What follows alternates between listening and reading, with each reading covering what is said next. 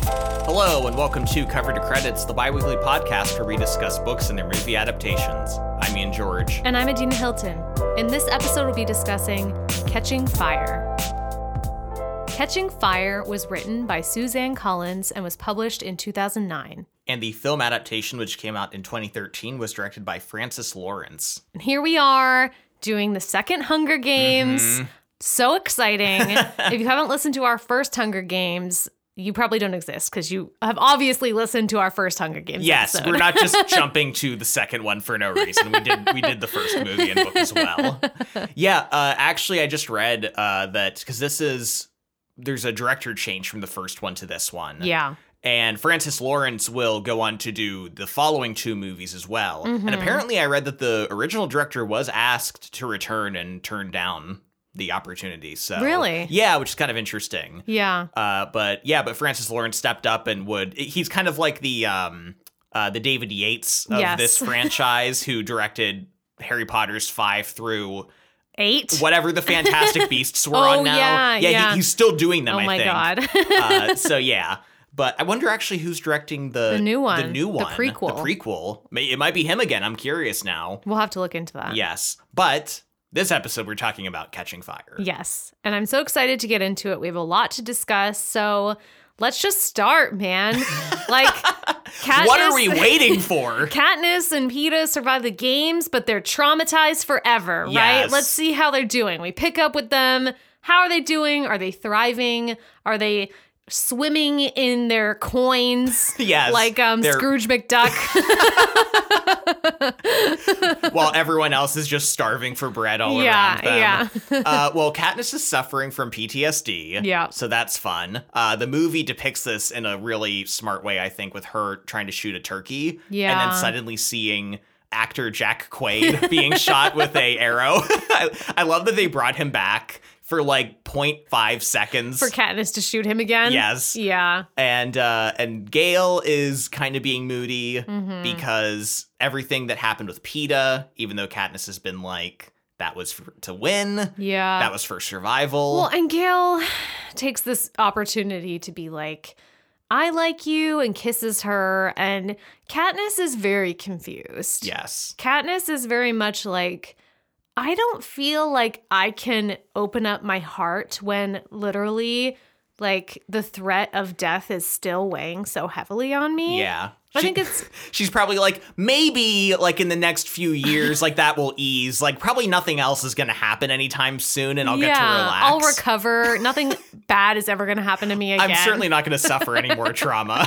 But I do think this is interesting and like something to recognize is that like Katniss very clearly cares for both Gail and PETA in different ways, but also she has been through a lot of trauma and uh, continues to go through a lot Yeah. of trauma. And, you know, we kind of have this idea that like these tough life or death situations will make things sharper and you'll know like who you're supposed to be with or what you Mm. want. But I actually think like when you think of like the fight or flight response, there's also like the freeze response too. yes. And also, like physically, your body, when you are in like, you know, life or death situations, literally other parts of your body are shut down, right? And that correlates to PTSD, right? Yeah. People experiencing PTSD, their brains cannot recognize that they're safe. And so there's like a disconnect between like what is real, what isn't. And also, like, what they have time to focus on and what they don't because they always think that they're going to die. Yeah. So I think it's totally valid and really interesting that Katniss is not able to be like, oh, I love you or I love the other person. And she's really like, she's not trying to lead Gail on, No. but she is just kind of like, I cannot deal with this right now. No. Well, and her situations with each of them is radically different, right? She has this whole history with Gail, right? Mm-hmm. Yeah. Like of just uh, hunting together, helping each other survive, helping each other's families. And I mean, they started to hang out before they were probably even like really interested in the Yeah. opposite sex or like dating or anything like that. So, like, that confuses it. And then she has this radically extreme experience with Peter. Trauma bonding experience. Yes. Yeah. Where like her and PETA, to neither of their faults, are kind of like codependent in a way now. yeah. And but like he's still a genuinely like good person and a good Mhm. person for her to have in her life but she also doesn't know how to like deal with that Yeah. so she just has like so much to figure out and i think it's interesting how this book and story i think the book leans into it a little heavy at points yeah. this kind of love triangle dilemma mm-hmm. but i think it always takes the stance of like this is secondary Mm-hmm. and i don't even know how to process how i'm feeling Yeah, exactly. And between Katniss and Peter right now, it's kind of tense and very uncomfortable because after Peter realized that everything that happened in the games was just a ploy to Yeah. keep them alive, he's just kind of hurt, I think. And also, Katniss has been like trying not to continue that lie. yeah So now they just don't know how to act around each other. It's interesting in, in terms of the movies, we never got that reveal scene. No. Because in the end of the first book, it's revealed to PETA that Katniss was kind of putting on a show and he Mhm. wasn't. And he was kind of hurt by that. We never got that in the first movie. No, so this movie has Katniss telling Gail it was all an act. Yeah. me and PETA. hmm And then it has her and PETA just being kind of cold to each other. yeah, but like when and how did PETA find out? Like we never get like we any never kind get that of- revelation. yeah. I agree. I also don't like in the film how Peter and Peter quickly like kind of goes back against this, but like he's kind of cold to her and says something about like, "Oh, I almost thought that kiss was real for a second. yeah. because they do an interview hmm and i love this interview scene where in the film especially there's just like these robotic arms these film cameras and it's like weird and Mhm. cold and they're on live tv and just And they're trying to act in love, and it's very uncomfortable. yeah and i love when it cuts back just to this robot arm like zooming in on them but she kisses peta and he makes a comment ab- afterwards about like uh, that almost felt real and i'm like can you Can you stop? can all you know? the boys in her life just like chill out and like give her some space please yeah. And to be fair, they, they mostly do. They do, yeah. Peter quickly later on is like, I shouldn't have said that. yeah. We have to talk about the scene with President Snow, though, because Yes. President Snow personally comes to Katniss's house to speak with her. And he's literally like, "Okay, let's like not bullshit. Mm-hmm. I fucking hate you." and he's like, "When you and PETA ate those berries, it kind of seems like you were defying the capital. And a lot of the districts think that you are a symbol of revolution." And Katniss is like, not I'm not into that. Like I really don't want to do that. And President Snow is like, okay, I believe you. But you have to put on like a really great show when you go on your victory tour. Because they're gonna go tour all the districts to rub it in their faces that Yeah. these two kids won and all of your kids are dead. And they put like the parents and families of the dead victors on, On a platform. display. Yeah. And so he's like, okay, you just go out there, you kiss PETA a bunch, Mm-hmm. make everybody think that it's just all about your love story, make everybody forget about revolution. This is all on you now. Yes. I have a question. Has Donald Sutherland, who plays uh, President Snow, Mm-hmm. has he ever played Santa Claus in a movie? I don't think so. he would be a very good Santa Claus. I don't think I can picture him as Santa Claus after being snow. Well, that's the thing. I'm like, he kind of has this like fake, sickly, sweet, jovial kind of quality. to- Grandfather charm. Yes. He even has the granddaughter Yes, in he the has movie. a granddaughter in Yeah. the film, and I'm like, I feel like he could be a good Santa Claus, but also He's I- deeply upsetting. He's quite upsetting now. Like, I don't think I could ever buy him now. Yeah. but also he just looks like Santa Claus. he really does in this movie. I named him Bad Santa in a few of my notes. Santa. Bad Santa. I love that. Also, like the snow. yes, name, yeah. You know, oh my It god, fits. it is. It fits. does. Bad Santa ruining Katniss's life. Bringing gifts of uh, death threats to all. yeah. Also, he smells like blood. Is Yeah. um, this something we figure out later? I can't. I remember. couldn't remember either because Yeah. the film alludes to this too, where he's taking a drink from champagne and kind of spits up blood. Yeah. And I'm like, is he dying? I feel like he has some kind of medical condition that maybe we read about in the third bu- book. Maybe. Or maybe it's in the prequel because that's about snow. That's true. Yeah, Yeah. Maybe we find out a different way. But yeah, she's like, he smells like blood. I'm like, great. Bad bloody Santa. Mm. Uh, so they they begin their victory tour, Yeah. and it starts off with Peta and Katniss kind of making amends for yeah. everything. Like you said, PETA actually takes the initiative here and is like, listen, I'm really sorry for the way I was acting because I was hurt, yes. but I understand that you did what you did to keep both of us alive. Yeah. And also, we're probably stuck together for the rest of our lives, so we should probably be cool with each other. At least friendly. Yeah. Yeah. Uh, so I like this moment and them and like this kind of joking conversation about like what's your favorite color? I literally don't know anything about you. uh, but so they arrive at District 11. Yeah. The first stop on their tour. Mhm. And we have to address something here that was like we maybe talked about in the last we did talk episode, about it a little bit. but it is brought more to the forefront in this scene where they arrive in District 11. And that is that not only is everyone in District 11 black, but we also see them, what I'm like 99% sure is them picking cotton. Yes, it's a cotton field. Ian. Mm-hmm. Okay, We I- saw that. We shot. We saw a shot of that in the first movie too. Did we? Yeah. Okay. Yeah. I missed that, but I. No, we talked about it in the episode. Okay. see, I've totally forgotten about that. I remember seeing a TikTok about this. Yeah. But yeah, so um I am very conflicted about this. Yeah. I don't love this. I mean, it's great that they're like, black people exist in this world, but like, if you think about Pan Am as being a version of the United States, that Mhm. something crazy has happened and now there's this dystopian society, right? Like, the way our society is right now, uh, there's black people everywhere. Yes. they don't just exist in one state or one area. Yeah. So either they intentionally put all the black Yeah, either people the in capital- one district, which is Hitler stuff, like we need to address that. if or that's what all he the black did. people decided to move to one area and they yeah, like yeah, because like there's no black people in District 12. No. Or like any of the I mean, no we- uh, BT in the film at least. That's true. Is black. yeah, and he's from district four? Three. I thought it was three. I don't remember. Yeah, I think it's three. Yeah. But yeah, not many other people of color, but Yeah. like everyone from eleven, and the the cotton thing, like Mhm.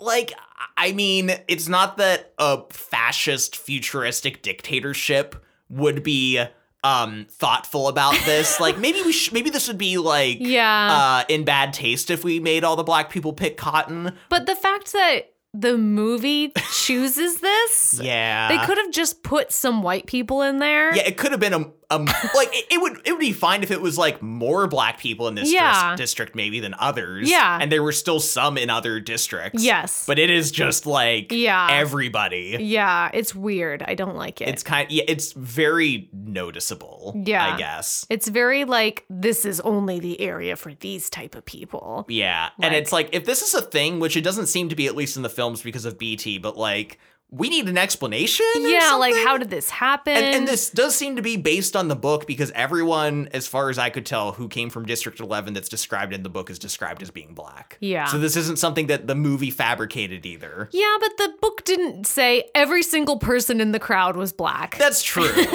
but like, I mean, you know, you had Rue and Th- Thresh Thresh, from yeah. the first one, and then both winning tributes Mhm. from that district returning are both black. yeah, And I can't remember if the old man who gets shot, I don't remember either. but yeah. Anyway. Anyway, an old man gets shot. An old man gets shot uh, because of Katniss and PETA. They arrive for their victory speech, and PETA, as a showing of uh, good faith or, you know, as res- for respect to the tributes, because Rue and Thresh both kind of like helped them in different ways, yeah. he promises a month's of their wages, or at least his wages, to each family for the rest of his life, hmm which kind of causes like a, A stir, disturbance. yeah. I love in the film the. I forget who turns to Haymitch and is like, Effie. Effie, like, can he do that? And Mm. Hamish is like, he just did. I love Effa being like, they should just stick to the cards. and then uh, Katniss kind of swept up in the moment and seeing Rue kind of begins to talk to the families and like Mhm. saying how they both helped her survive and how much, especially Rue, meant to her. yeah. and that she's so sorry that this happened. And then this begins the crowd, begun by the old man, Mhm. giving the District 12 signal of what is it like supposed to be respect or Yeah, it's like a three fingered kiss salute. Mhm. Um, and I'm wondering if this is like an ancient thing, if more than one district knows it. See, well, that's the thing though. I think they don't. I think because she does that in the first game, right? Yeah. So I think they saw it probably. Mm, and adopted and it. adopt and that's what I really love about this moment is it's kind of this sense of like connecting the districts which the capital specifically tries to disassociate Yeah. from each other like they're adopting each other's uh s- Traditions. traditions and signals and it's kind of like unifying them so like yeah, I like that take. everyone yeah. in district 11 doing this signal from district 12 I think is like a really powerful moment Yeah, and they pair it with Rue's um, Mockingjay call. yes yeah, hmm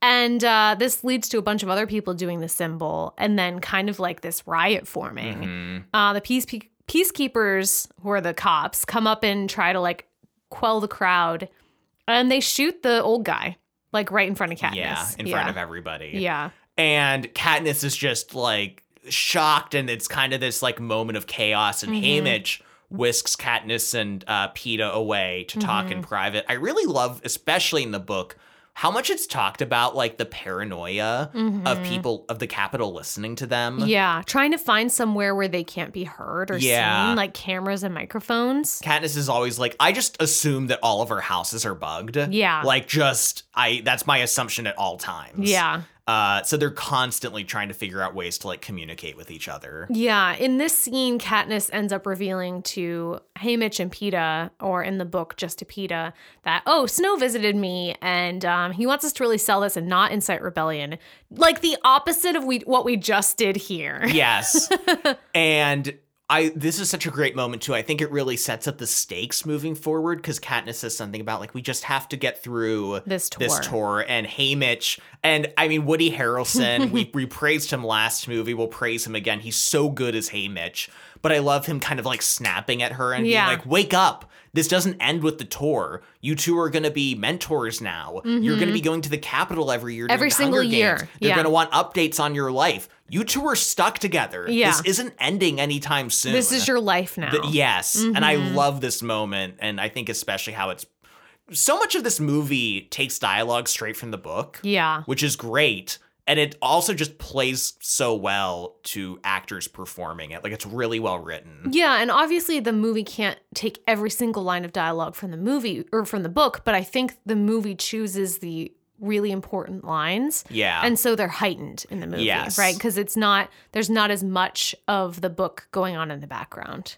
So they continue on their tour, and this is kind of interesting because we actually get more of this in the film than we do the book, which is Yeah. like probably the only time that will ever happen in the whole franchise. Yeah. But we get a lot of snippets of kind of a montage of them going to each district, talking. You can see Katniss just kind of robotically reading these cards that Effie gives them. yeah. And kind of like Pan Am for now, Pan Am forever, Yes. that whole thing. Mhm. And you can see this anger in the crowds Yeah. like I think a lot of them see Katniss as like a, a rebel now and are Yeah. trying to like Give them something. yes, Yeah. and she just won't, and there's Mhm. more anger going on, and we see Snow watching this and seeming displeased. yeah, and I think you can see on Katniss's face that she's upset, right? Mhm. Because she wants to respond to these people that are clearly in distress, but she's being forced to act out this role. Yeah, which I think is really interesting. Um, also, around this time, Katniss and Peeta start sleeping together, but not in the sexy way, in the sad, emotional, trauma bonding way. I know, like it's really sweet, yeah. but also my personal canon is that at some point they started banging. Yeah. Like at some point in all of their supportive sleeping in each other's beds, Mhm. they they started. There's going to be a lot of fan fiction out there that has that in it. I, I mean, absolutely. so that's my personal canon. I mean, it's so sweet because Katniss and Peeta both have really bad nightmares now Yeah. because of being in the in the games. And one night, Katniss just asks Peeta to stay when he comes to check on her. Mhm. And like often now they still have nightmares, but they'll wake up and they'll they'll be together. And Yeah. it's like very comforting. yeah, And I'm like, my fragile heart cannot handle this. they're so good, and it's brought up so many times. It's kind of impressive how Peta is a really you like his character despite him almost being like too perfect, very bland. Yeah, Yeah. like he doesn't have a lot going on, but I think he's just such a good-hearted person, and he shows that too, right? Like him wanting to give his money to the families Mm-hmm. Yes. of District Eleven, and yeah. um, he's just a pure person, and it's brought up multiple times, like Haymitch telling Katniss, like you could live a thousand lifetimes and Never Mm. not- deserve him. yeah. Mm-hmm. Um, but yeah, so they begin to bond more in this way on Yeah. this tour. Mhm. Eventually, their tour ends in the capital, Yes. where uh, they are whisked away into this ball Mhm. by President the President Snow's party. Yeah. And uh, boy, is it is it a real demonstration of what the capital's like? I do want to mention Katniss's outfit here. She Mhm. does look like a bird. This is like a precursor to Yes. her being the Mockingjay later, but she has like things on her Oh. shoulders that look like wings. I did notice and that. like yeah. one guy in the crowd just like reaches out and like touches her shoulder and I'm like, was that planned? Like did they tell that extra to do that or did he just reach out and be like, ooh? Because he's like the only one Yeah. who does it. Yeah. No, I saw that too. Just his hand coming out and stroking her arm. I really love this outfit though because it is a precursor to her being the Mockingjay later. Yeah, and PETA has some good outfits too. Like Mm-hmm. they're they're kind of like not overly flashy. Definitely the styles in the movies. Like Effie is the most Yes. of what the capital is, Mm-hmm. but a lot of it's toned down more, I think, than like it is in the book. Like Yeah. in the book, people just have like green skin Yeah. and just like jewel encrusted body parts and Yeah. like they're just crazy. uh, but it's m- way more toned down, I think, in the in the film. Yeah, there is a moment here at this ball where Pete and Katniss are saying like, "Oh, I'm so full, I can't eat anymore because there's so much great food." And one of their stylists is like, "Oh, just drink this this liquid now." Drink the vomit juice. And they're like, "What?" And they're like, "Oh yeah, you vom, and then you can eat more." And I'm like, "You're describing bulimia, yeah. But I mean, that's what they used to do at like the the Roman." yes, Roman yeah. feasts, right? Which, you know, notoriously, Suzanne Collins has drawn inspiration from Greek and Roman Mhm. myths and also like the Roman gladiators fighting, you know? yeah. So that would make sense. hmm Yeah, so that's a pretty good indicator of like what we're dealing with. yeah. At this point, we are introduced to Plutarch. Is that it? Plutarch Heavensby, who is Yes. the new head. Is it gamekeeper? Game maker. Game maker. Head head game maker for the upcoming 25th, 75th annual Hunger Games. After Seneca Crane uh, died from some berries. after he just happened to eat the same poisoned berries. uh, so he has a scene where he dances with Katniss, and Mm-hmm. Katniss just like wants nothing to do with him. And we have to mention in the film he is played by the amazing Philip Seymour Hoffman. yeah, really great casting here. He just has such a good screen presence. Like even when he's not doing much, like in a scene Mm-hmm. Oh, like I know. this. he he so underplays this, but like it's perfect, Yes. right? Also, he just has such a good voice. Yes. Like, I could just listen to him talk. He's got this kind of great baritone, slightly Mm-hmm. raspy voice, and just like the cadence of how he delivers lines. Yeah. There's a moment in the book where he kind of shows her a watch that has the Mockingjay symbol on it. Yeah. And in the movie, it's more that he kind of says to her, like, I volunteered for this job. Maybe you inspire me. And just so the kind of this hint of something maybe going on with him Yeah. that both versions managed to convey to us. Yes. Uh, we also need to mention that PETA publicly proposes to Katniss at this point because they've decided yes. to do this whole like marriage thing to try to get President Snow to like lay off them. yeah, and it's really sad because like Katniss brings this up earlier. At least I remember this scene in the uh, film where she's like, "We could get married. Like we're gonna have to anyway," and that would Yeah. like be a huge distraction. And Peta just kind of is like, "All right," and then like leaves the room. Like he's just so hurt by it. He's upset. Yeah, but in in the book there's a line where I think Haymitch says like he wanted it to be real. hmm You know, like if he proposed to you, he wanted it to be real. yeah. It's so sad. oh, Peta. So they've been doing a lot to try to like reverse this like Uprising. uprising that's going on throughout the districts. And at this party, Katniss gets a moment in the book. She actually kind of gets to like be up there with Snow, like on the Yeah. stage. And he just kind of like smiles and shakes his head. And I Yeah. love it in the film. It's a moment where fireworks are going off and everyone is looking away from Mhm. President Snow, but she looks back at him. and he just kind of gives this like shake of the head. Yeah. And she just knows like we haven't done enough. Mm-hmm. And he's still gonna fucking kill us or my family or whatever. This leads into like obviously Katniss is like, okay, well, President Snow has personally targeted me and my family and all my all the people that I love and their family. Yeah. And their family and friends and the family of their friends. and she and Gail have this moment together in the woods after they get back from the tour. And she's like, listen, we just need to run away. Mm-hmm. We talked about this in the first book before I was, you know, my sister was chosen and I volunteered for her that like the two of us could run away. We could live in the woods. We have the survival skills. We can take the whole family, you know? And Gail at first, in the book at least, is really into this because he Yeah. thinks like she wants to run away with him basically. And she's like, uh, no. And then she's like, "Well, we'd be bringing PETA also." and Gail is like, "What? just you, me, PETA? PETA, Your family, my family, hey Mitch, PETA's family. that one lady that makes that weird soup at the hob, everyone else in the hob. Uh, um, my the mayor's daughter who's my Madge, friend yeah. also." probably the mayor too. And then Gail is like not as excited and he's Yeah. upset with her.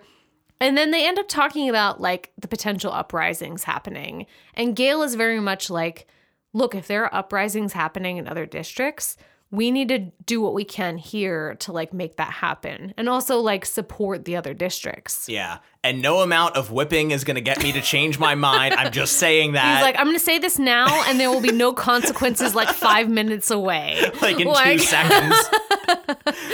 yeah. Uh, so peacekeepers kind of start cracking down on the districts at this point. Yeah. They. Especially District 12. Yes, the head peacekeeper is swapped out for this just authoritarian piece of shit.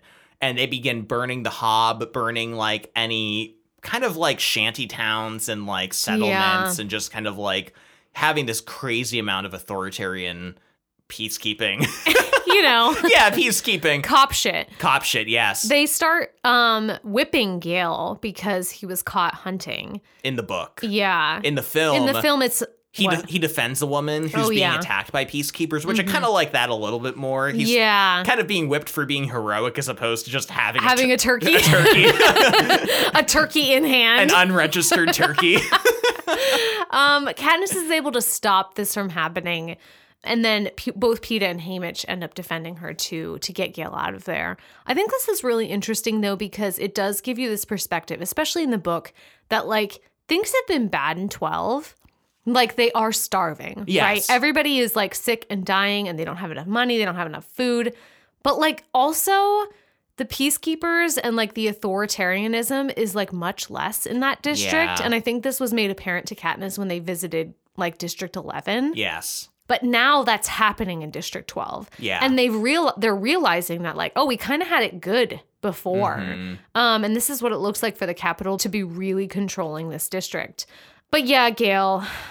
Gale gets the shit whipped out of him. I do want to mention here that we have a redesign of the peacekeeper uniforms. Oh yeah. Which is so much better than the last movie, where they kind of had weird, transparent, like half visors and helmets that looked too small on them. yeah. I now they just have like full kind of black paneled helmets and the the general outfit is still kind of this white crisp looking design, but yeah, it just better overall. They look more threatening now, which I Mhm. appreciate. Yeah, I think it's interesting to the book kind of gives us this opportunity here when Gail has been whipped for Katniss to feel like she's more in love with Gail now Yeah. than she has been and she even has this comment in the book that like Gail is mine, I belong to Gail, he belongs Mm-hmm. to me.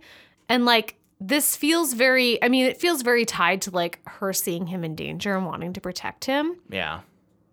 I don't know how I feel about it though. Yeah, because her like decision to leave felt like originally it kind of became tied up in the love triangle. Yeah. Where suddenly the decision to stay was to stay for Gale. Yeah. Because he decided to stay, whereas like the decision to leave would have been for PETA. Which I'm like I don't really see that. No. And also just the book spends a lot of time at this point. Mhm. Honestly, like it reads still re- like you're still pretty engrossed in the story. Definitely. And I get like, especially in the book, you have a year from where this story basically begins Mhm. to before the next Hunger Games, and it should feel like a year. like time spent. Yes, and it really does in the book. Like they kind of go through this really rough winter, like this really torrential snow period, Mm-hmm. and uh, kind of just surviving and getting through, especially with like the the peacekeepers and discussing.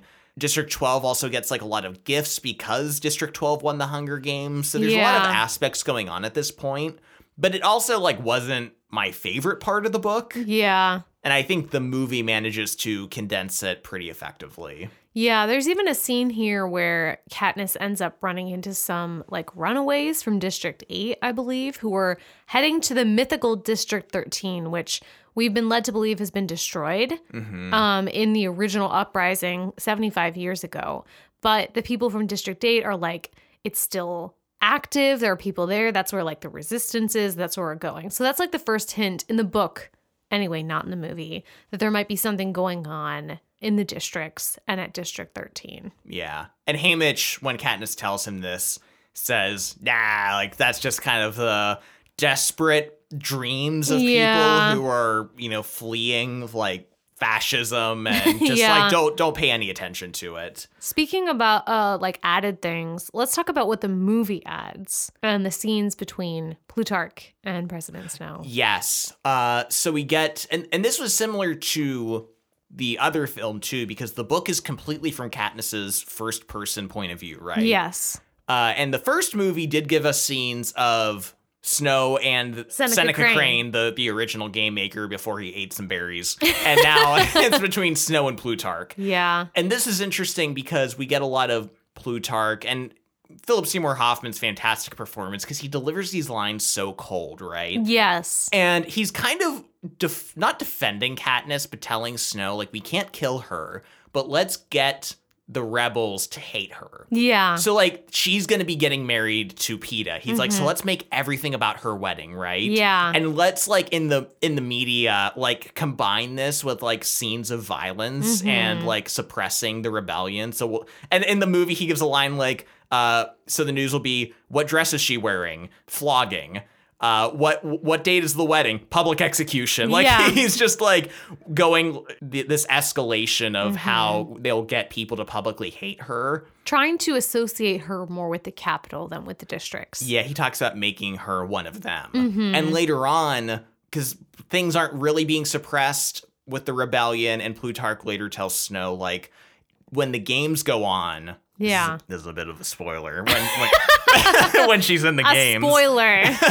when she's in the games and she starts killing people, Yeah. people will not see her as this rebel anymore. They'll see her as, like, just another person. yeah, so Plutarch really kind of playing up this idea of like we have to we can't just kill her, we have to like ruin her image publicly so that people know that she's not this martyr or symbol of resistance. Yeah. Yeah. Which is just so interesting. I love. yeah. I love just getting this insight in the film out of Katniss's perspective and why the capital is making the decisions that it is making. yeah. Like I think it makes enough sense in the book, but I do appreciate that added that zooming out in the film. yeah, and I really liked that in the first movie as well. I did too. Mhm. I didn't like it as much during the Hunger Games itself, Yeah. but this movie also cut that back a bit. hmm Well, it's time to announce the Quarter Quell, which is the 75th annual Hunger Games. Every 25 years, they do something a little extra special instead of just murdering children or having children murder each other. Sometimes you need to spice it up a bit. yeah, you're like, "Ugh, I'm so bored of watching children kill each other on live TV. I've been watching it for 24 25 years. years, Give how me can we make something- it spicy? Yeah, give me something new. Give me something fresh. Apparently, in the 25th,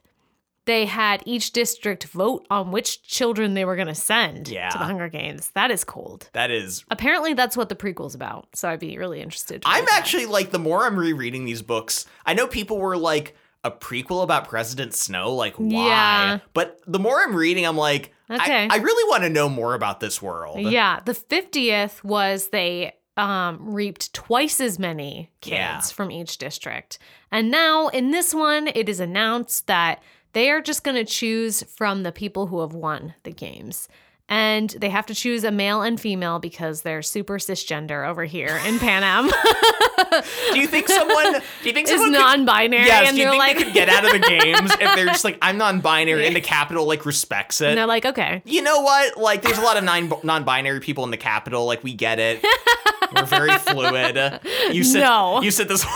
they have a district of only black people. Ian, they are not, they are not trans and non-binary inclusive I'm pretty sure if someone identified as non-binary, they would just include them. They're in like, both races. they're- yeah, they're like, there's also a non-binary category that we'll choose from. So if you are that, There's just two of you. so- oh god, anyway, because they have to choose one male and one female, Katniss knows immediately she's the only female who's alive that has won from District 12, Yeah. which means she's going to the next Hunger Games. and it's either going to be Peta or Hamish that's got cho- that gets chosen. Yeah. It's not a spoiler to say Peta gets chosen, or I should say Hamish gets chosen and Peta gets to volunteer, for Volunteer. him, which is interesting because it made me wonder. Like I know there's careers in the other Mhm. um, districts. If more than one person volunteers, is it just like whoever does it first? I, I don't know. wonder? That's a good question. and it's also interesting that like the volunteer gets precedent or like is gets preference. I'm sorry over The person who's chosen. because Hamish is like if they chose me and Peta volunteers, there's nothing I can do. Yeah. which is interesting. hmm But where is I going with this? I don't know. I want to talk about Katniss's reaction to this Y- news. yes, yeah, Right, because she has this like visceral reaction where she runs and is screaming like outside. In the book, she ends up like in an abandoned house, just like destroying shit, Mhm. right? And this is something that was like the worst experience of her life. And the only way that she's been able to get through it is that she got through it and she doesn't have to do it again. yeah. And now they're like, guess what? We're doing it again to you. And like Mhm. Katniss knows that this isn't an accident, right? She knows that Snow did this so he could kill her. Speaking of that, I love the aspect that it is kind of it's more implied in the book that the quarter quails were decided on when the Hunger Games began. Yeah. That the- these were like written on o- pieces of paper. Ancient paper. sealed in envelopes and to be opened later. But I love that it gives Snow this excuse of being like, I'm just reading the cards. Like, I'm Yeah. not, I didn't pick this. Cause obviously people are upset that, like, you can't send Katniss back into the game. We love her. And they, the, the Capitol really loves all of the uh, victors. Victors. Cause they're kind of celebrities, right? They Mm-hmm. keep coming back for all the other Hunger Games. They're mentors. They're kind of Yeah. well known and loved in the Capitol and Snow is able to like pass on blame by being Mhm. like, "I'm just opening and reading the envelope. I Which- didn't and pick Katniss this." knows he could manipulate that. Absolutely, Mhm. but I mean that's just so real to life Yeah. of a of a political leader and figure being like, "I I don't have any Them's control the over rules. this. Ah, yeah. I'm just reading from this card." Yeah. Uh, Katniss eventually realizes that Haymitch and Peter are also a factor, and she rushes to Haymitch's house where Yes. Haymitch is drinking. and Haymitch is like, Oh, you finally figured out what's going on. Peter was here half an hour ago. boy, that boy sure loves you. yeah. and he tells Katniss, like, I have no control whether I go or Peeta goes. It depends on who gets called first and who volunteers. And she s- tells him, like, promise me that if it ends up having to be Peeta, that you will do everything you can Yeah. to protect him. Not me, Mhm. protect him Yeah. in the games. And and Haymitch begrudgingly like makes that promise, right? Yeah. That is that that's what I wanted to say was even though I get why PETA had to be involved again in the Hunger Games, oh man, I wish we could have gotten Haymitch In the arena in with the actual Katniss. arena with Katniss. That would have been great. yeah. Just bitching to everybody. Oh man. I'm, and I say that more of just like seeing Woody Harrelson specifically involved. Yeah. Uh, But of course, Haymitch is chosen at the reaping. Katniss is chosen. And PETA volunteers. Yeah, because in, in he- Haymitch's place. And PETA, PETA volunteers because he wants to be in the arena so that he can protect Katniss. Because PETA wants Katniss to live. Katniss wants PETA to live. yeah. And they're in this deadlock. They can't agree. And it's sad because like if Haymitch did go, there's theoretically the chance that Katniss could win again and they could still be together. together, But yeah. him going into the arena is guaranteeing that they won't be together because one of them's gonna die. And I think it's just that they can't be apart, right? We talked about the codependency, Yes. right? They've been through like all this trauma, and now Peeta, to him, it's inconceivable to allow Katniss to go through this without him being there with her. Yes. Also, it's worth mentioning in case you forgot. In the book, Peeta ha- has lost a leg. Yeah. yes. He had to have his leg amputated from the last Hunger Games. Yeah. So he's like He's a he- mechanical leg. he's fine, but like he's probably not in like the best condition to be like re-entering the Hunger Games. Mm-hmm. I think this reaping, which is very glossed over in the book, but we get a moment Yes. of this in the movie, especially with Effie reading out. Yeah. Because we know what it was like last year, right? We remember Effie being like so bright and Ooh, happy, and yeah. everyone is so upset. And in this one, she's trying to be bright and happy, but she cannot do it. she's so upset. Yeah. And I love this arc for Effie, like her, I think, really for the first time grappling with the idea of like, What this means? yeah, and this person that she has grown attached to and having to send her back. Because nobody in the capital knows anyone who goes to the Hunger Games. Yeah. And now she Yes. knows someone. Yes. who's being sent to the Hunger Games and to someone that she cares about and likes, both PETA and Katniss. And so to s- to have this is like a revelation for her, and and it's really sad.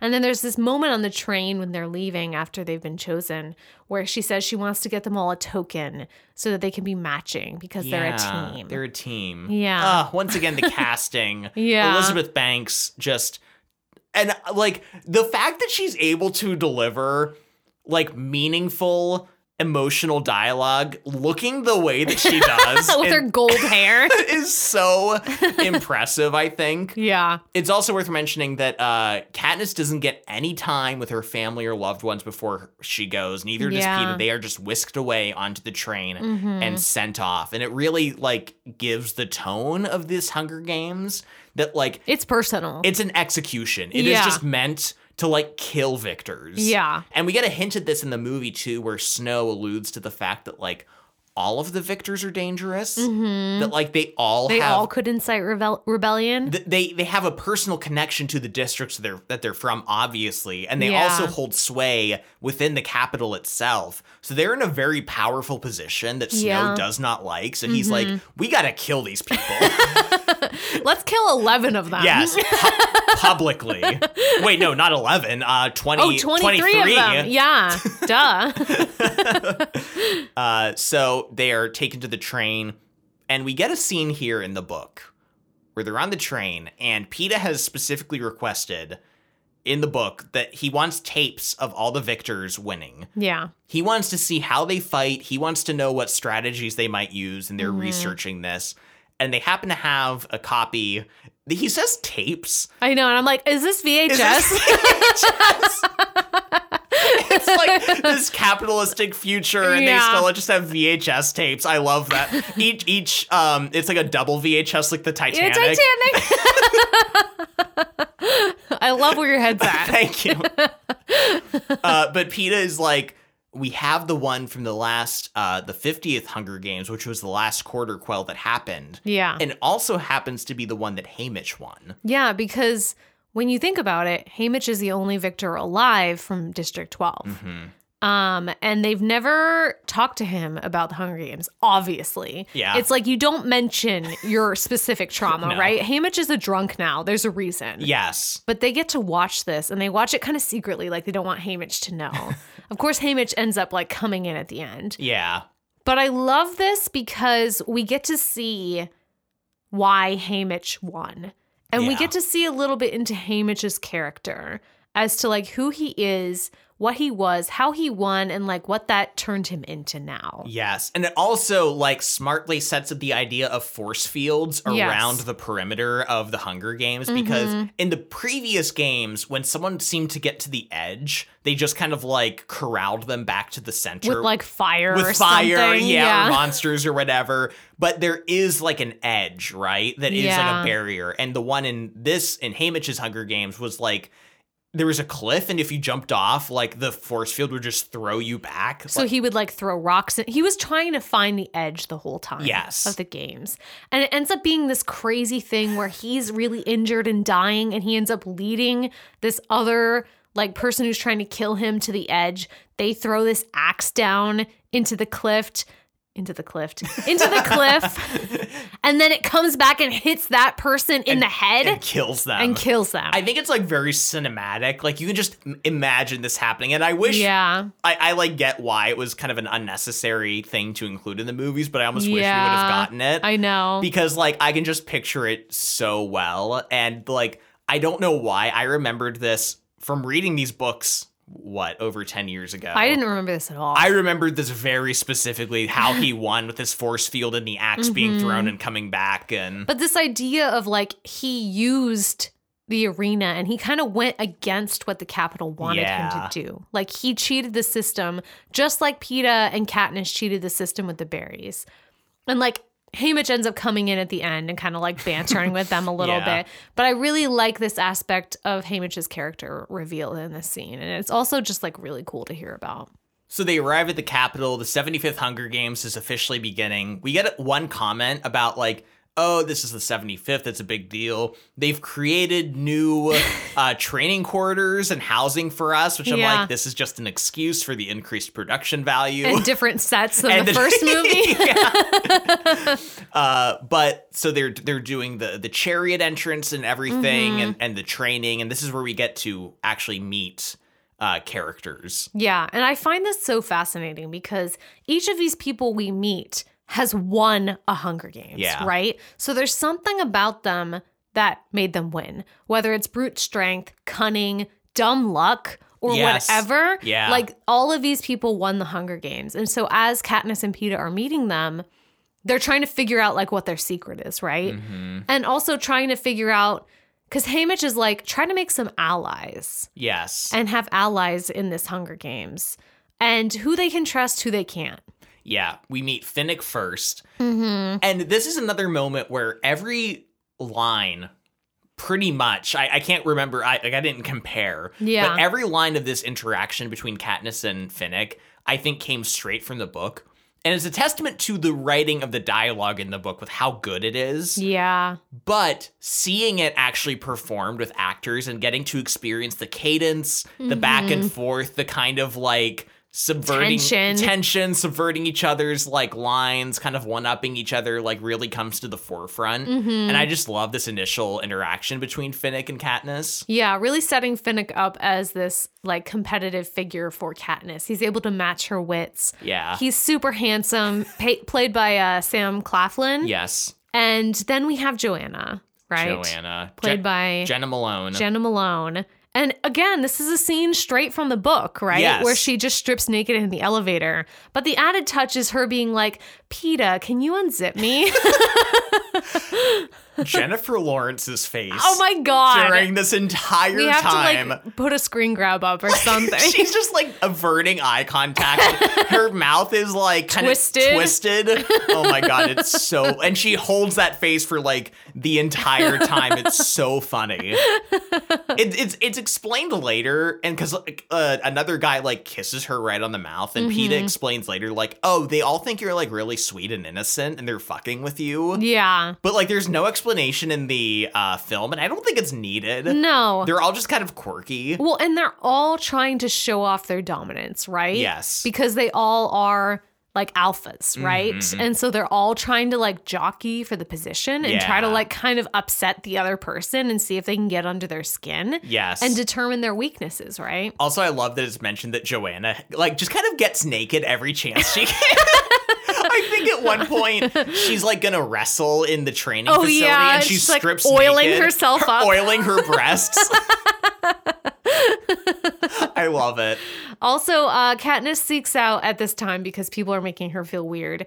Uh, the weirdos of the group. This like really touched me. I know. I don't know why, but just like her connecting with kind of the outcasts and deciding Yeah. Mm-hmm. like I want these people on my team, and I'm like, oh, you're so dumb but so sweet. Like I love it. Beatty and Wyrus, who were just like really into technology and won their games through the use of technology and their brains. Beatty killed like five people at once by electrocuting them. Yeah. So he seems very Very sweet, normal but- behavior. but all of them have killed people, Oh, right? for sure. Yeah. And then there's Mags, the old woman who is um, from District 4, also from Phoenix Di- District. He seems really close to her. Um, she actually volunteered after another woman from her district was chosen. Aw, Oh, I know. And it's really sad. Like you can tell like she knows she's going to her death. yeah. But she would have rather done it than this young woman who would have had to gone. And you find out later that she was she's like a mentor to Finnick. Yeah. So they have like this and there's one scene I think where they're all getting ready to do their um, demonstration Yes. for the game masters and uh, you just see Finnick and her just kind of talking by themselves. He's signing to her because she's like she doesn't was he? speak. I didn't see that. Yeah, he's like using his No! hands to talk to her. It's No! so sweet and very upsetting. God damn it. that only makes me angry. Yes, it's deeply upsetting. Uh, so yeah, they do their demonstrations, or um, you know, Katniss decides she's like, I want to partner up with like these people. We get to the interviews. Yes. Uh, Our favorite character, Caesar Flickman. Oh my god, this isn't his first appearance, but every time, every time. every time he's on screen, he is just amazing. he is living. He's so funny. He just like the even in the shots where he's talking about earlier on the proposal, Peter's Yes. proposal to Katniss, and it's his face talking about it, and then behind him is, Is like a him hologram reacting? of him reacting to it, and just like his teeth that His are teeth so Are white. so white. It's so weird. I don't know why, but he uh the casting again. He is amazing. also, Toby Jones, who's like a really famous actor, is just like His sidekick. his sidekick who says like almost nothing the entire time, but he's like a really well respected actor. uh, I just love Caesar so much. He just completely takes the center stage in every scene that he's in and just chews it up and his hair and his teeth and his laugh. He's like it's great. He's amazing. Yeah. I love some of the interview moments. And we get the sense, too, in book and movie that, like, a lot of the tributes are pissed off. Yeah. It's not just Katniss and PETA who are devastated at having to go back into the Yes. arena. Joanna. I love in the film especially like swears how she's like I I'm getting gypped. Yeah. I'm getting robbed. She's like, fuck this. yeah. Like, and it gets they like beep it out. bleeped, which was just such a smart way of including like an F bomb without actually including it in the film. Yeah. Then we get an amazing moment with uh Beatty, who's played by Jeffrey Wright, which this is what actually like he's a huge actor. This is the first movie I ever remember him from. Me too. Because for years I kept thinking like, oh, he was Beatty in Mm-hmm. uh the second Hunger Games. There's a moment where Caesar asks him a question, and there's kind of this awkward pause, and he like kind of quietly is like, um, well, the laws of the third quarter quell were written in by man. Certainly they can be unwritten. and Caesar's like, um, okay. in his great voice and just like being like impossible to interview. It's so funny. yeah, we get some great interview moments, like we were saying with Joanna and Beatty and some of the other um, victors who are now tributes. And then, of course, we have Katniss, who is forced to go up there in her wedding dress because Snow wants to make her suffer. Um, but Cinna has a trick up his sleeve, of course. Yes. Katniss's costume designer. Katniss twirls in her wedding gown, and it turns into a fucking mockingjay. And the crowd goes They crazy. go wild. And you know this is broadcasting to the districts. And you know that everyone is seeing that this mockingjay, which is a symbol of the capital's failed attempt to have these jabberjays recording people. And then they kind of like went off and went wild and did their own thing. yes. Yeah. So this is the symbol of a rebellion. And Katniss is just wearing it on stage. And this is a moment where it becomes apparent that Senna is really putting himself in harm's way by doing this. Yeah. And Katniss becomes worried for him. Then we have PETA's interview. and PETA always fucking nails these interviews, right? Every time. He knows what he's doing. He's prepared. He is like, I've got the crowd in the Yes. palm of my hand. He's like the successor to Caesar that Caesar Oh didn't know he needed. this is what I love about PETA too, is that we talked about how he's just like this pure hearted person, right? But he also knows how to play an audience. And I love Yeah. that about him. Yeah. Mm-hmm. Like he, it gives him some dimension and an advantage in terms of like the Hunger Games, more in like leading up to them. Yeah. Mm-hmm. So he he's kind of acting like distant, a little strange, and Caesar asks him about what was it like when you found out you'd be coming back, blah blah blah, and Mhm. he gives this whole thing about like, well, you know, it was bad. He, he first he says like we actually got married, Yeah, secretly, secretly. which is a lie, Yeah.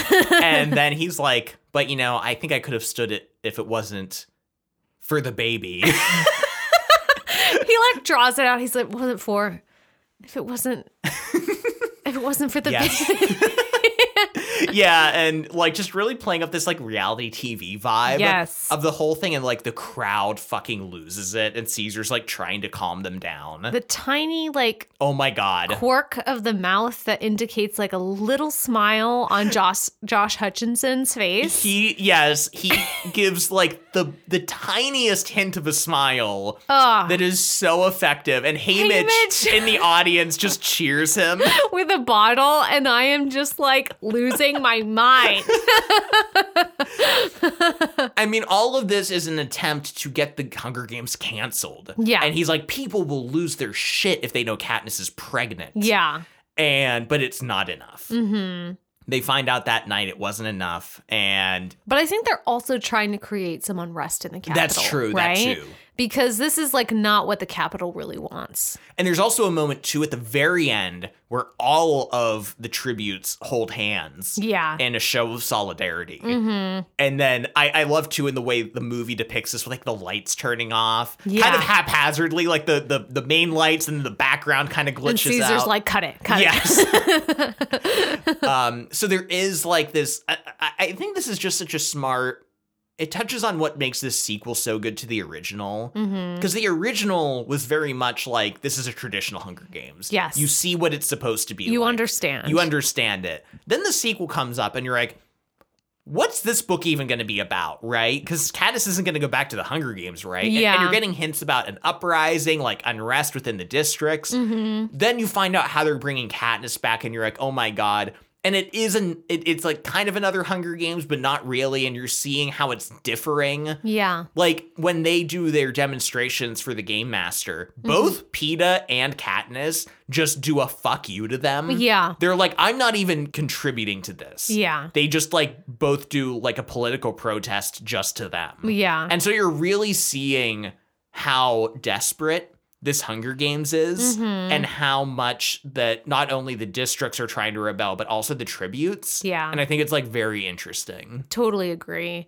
We get some final scenes here between Katniss and PETA and Haymitch and Effie. We have Effie giving like a tearful goodbye to them. It's so sweet. They all have their tokens. They have the Haymitch has the bangle, PETA has this locket, Katniss has her Mockingjay pin, Effie has her gold hair. Which, when uh, the Hunger Games are done, she will shave her head so that it, it is all just like one solid mass, And right? we and we have Haymitch giving this kind of last thing to Katniss. Remember who the real enemy is. And it just seems like you're, you're kind of not sure how to take it because Katniss is like, yeah, I know it's the capital. Yeah. Like, what do you want from me? That kind of thing. Yeah. Uh, so they're being sent away. She gets like one last night to be with PETA. Mm-hmm. yeah.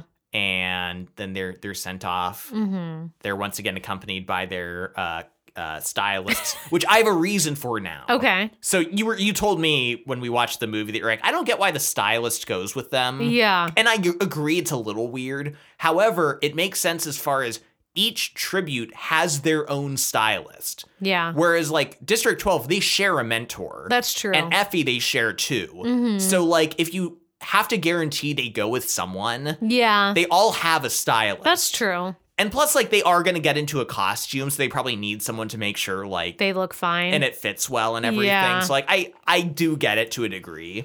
yeah, we have Katniss saying goodbye to Cinna, and then once she's sealed up in the tube, so she can't get out, uh, she has to see Cinna get like the shit kicked out of him and maybe killed. I'm shocked because slight spoiler for the later movies, Cinna is dead. He doesn't come back, right? Really? I think he's alive. Is he? I don't remember. I think he's dead. Is he? I don't think he comes back because I thought the same thing. I'm like, he gets roughed up and like beat up and Yeah. like you think he's gonna be dead, but he'll probably come back. I swear to God, maybe I'll eat my words later. I don't. Okay. I don't remember. I don't think he comes back. okay, well I didn't I didn't look into it because I didn't want to spoil. Well, I guess it's still unspoiled because neither of us can agree. But um, but yeah, this is like a very devastating moment. And I think if there's one moment to encapsulate what a good performance this is from Jennifer Lawrence, it is this moment. Yes. Because she just witnesses Cinna, a close friend, get murdered essentially right in front of her. Yeah. And then the tube begins to lift and she's being pulled up into the Hunger Games. Mm-hmm. And she goes for being on her knees, screaming for Cinna, to having to stand up to like regain her focus, to prepare herself. in this unfamiliar environment, trying to figure out what's going on, where she is, where she has to go. and it's like, one unbroken shot too. It's just like her Yeah. going from like one range of emotions to the next, leading up into like the beginning of the Hunger Games. Mm-hmm. And Jennifer Lawrence just fucking sells it. Like everyone in this movie is good. Yeah. she genuinely gives an Oscar-worthy performance. she does. Tru- like it pisses me off. Like I've loved her in every movie that she's done, pretty much. And especially the ones that she like won Oscars for. Yeah. She should have been nominated for this, I genuinely. Know. Yeah, she's just so good, and she really gives it her all. It really reminds me of uh, Sarah Michelle Gellar and Buffy. Yes. You know, a yeah. performance where they're really like giving it, but like it's overlooked because it's like genre TV or Yes. it's like this YA movie, Mhm. right? You know, and nobody cares. Yeah, I mean Sarah Michelle Gellar, my God, she Yeah. is so good in Buffy, and and like Jennifer Lawrence would obviously get plenty of roles later to Yeah. continue to like be a great actress. But I mean, like these movies, like they would have been without her, good, solid, well-made sci-fi YA franchise movies, right? Mm-hmm. Yeah. She alone elevates them Yep. she like she has to be like grieving and angry and like saddened Inspirational. inspirational like dead to the world she has to give like so many like sad depictions of herself as this Mhm. character but still be likable and still want you to root for her Yeah. and be relatable Mhm. i mean the the burden on her shoulders of this franchise is like immense It is. and she just delivers nonstop throughout the whole movie it's really amazing. I like it. yeah she's okay. She's in the arena. Yes. It's crazy. It's like this ocean beach setup. A lot of stuff happens, but basically, Katniss and Peter are able to get back together, and they have Finnick and Mags for allies. And Finnick has the bangle that Haymitch has, which is a symbol to her that Haymitch wants her to team up with Finnick. Yeah. And so she's just trying to trust Haymitch here and be like, I don't really trust Finnick, but this clearly Haymitch wants me to go along with this, so I'm going to go along with this.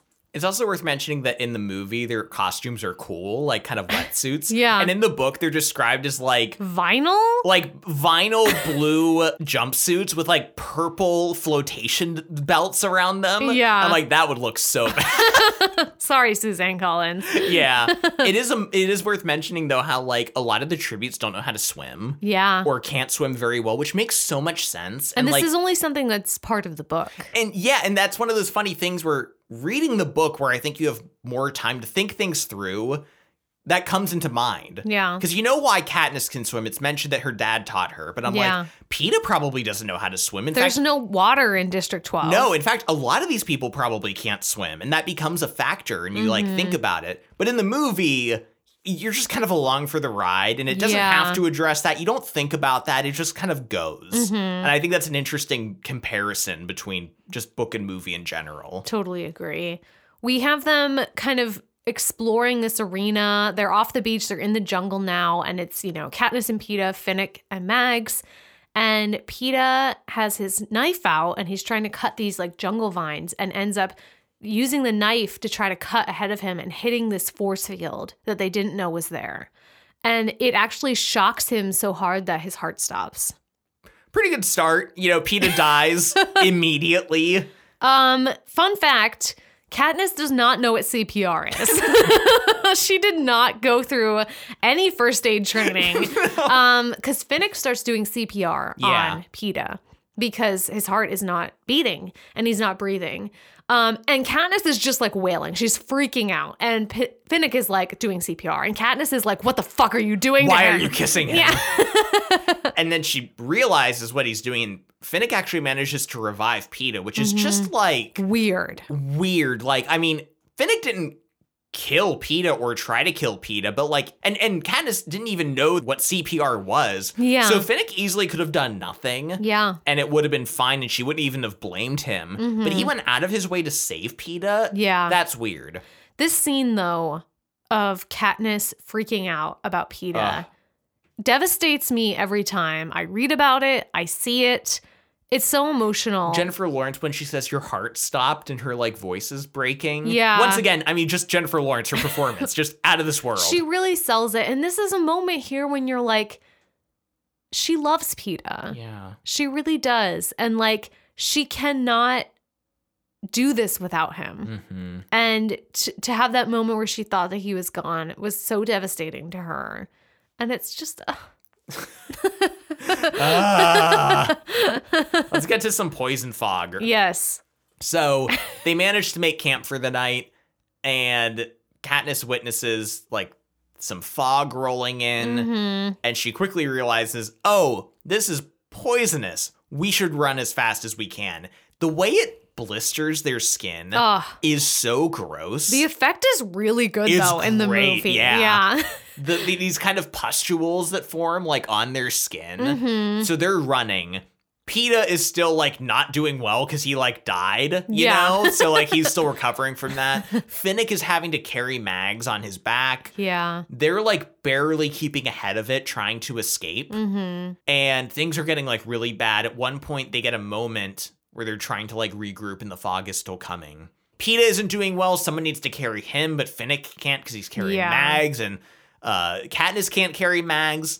So Mags just like, she kisses Finnick like right on the mouth Yeah. and then just walks into the fog. hmm And it's so sad. And like Finnick is just, and I think more time is given to this in the film and it's done really well where you can tell how much Mags meant to Finnick Yeah. Yeah.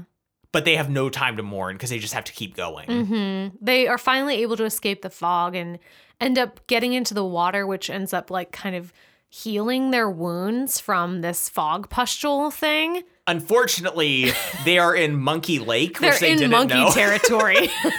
in the film, they or I'm sorry, in the book, they actually make it back to the main water, Mhm. and it's they're kind of on the edge of there where the monkeys attack, but monkeys attack is the point. Monkeys attack, and they seem like they're out for blood.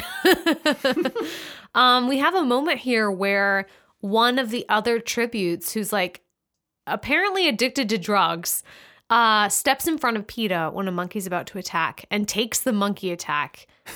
So PETA is straight safe. straight to the chest. Yeah, Yeah, it, it's really she was like hidden. yeah. So she didn't need to reveal herself, but she did to save him. hmm It's one of those moments where I think reading it in the book, you're kind of like, wait, Wait, what? what? What, happened? Yeah, because it's kind of described from Katniss's point of view of being disorienting and like what's going on. Mhm. Uh, so yeah, this kind of weird occurrence happens, and they're not even sure what happened. But Peta's like, I think she saved me. yeah. I also want to mention here concerning the monkey attack that the CGI effects of this film are fantastic. Yeah. They hold up Yeah. all of them are great. Mhm. You get a lot of really good simulation effects of like the fog. Later, when the water is surging Yes. down um, the hill into the main water and kind of Mm-hmm. it hitting the cornucopia and like the, all those water simulations look fantastic. hmm Really, I mean, like all of it is good. Yeah. I mean, you can tell this film has a bigger budget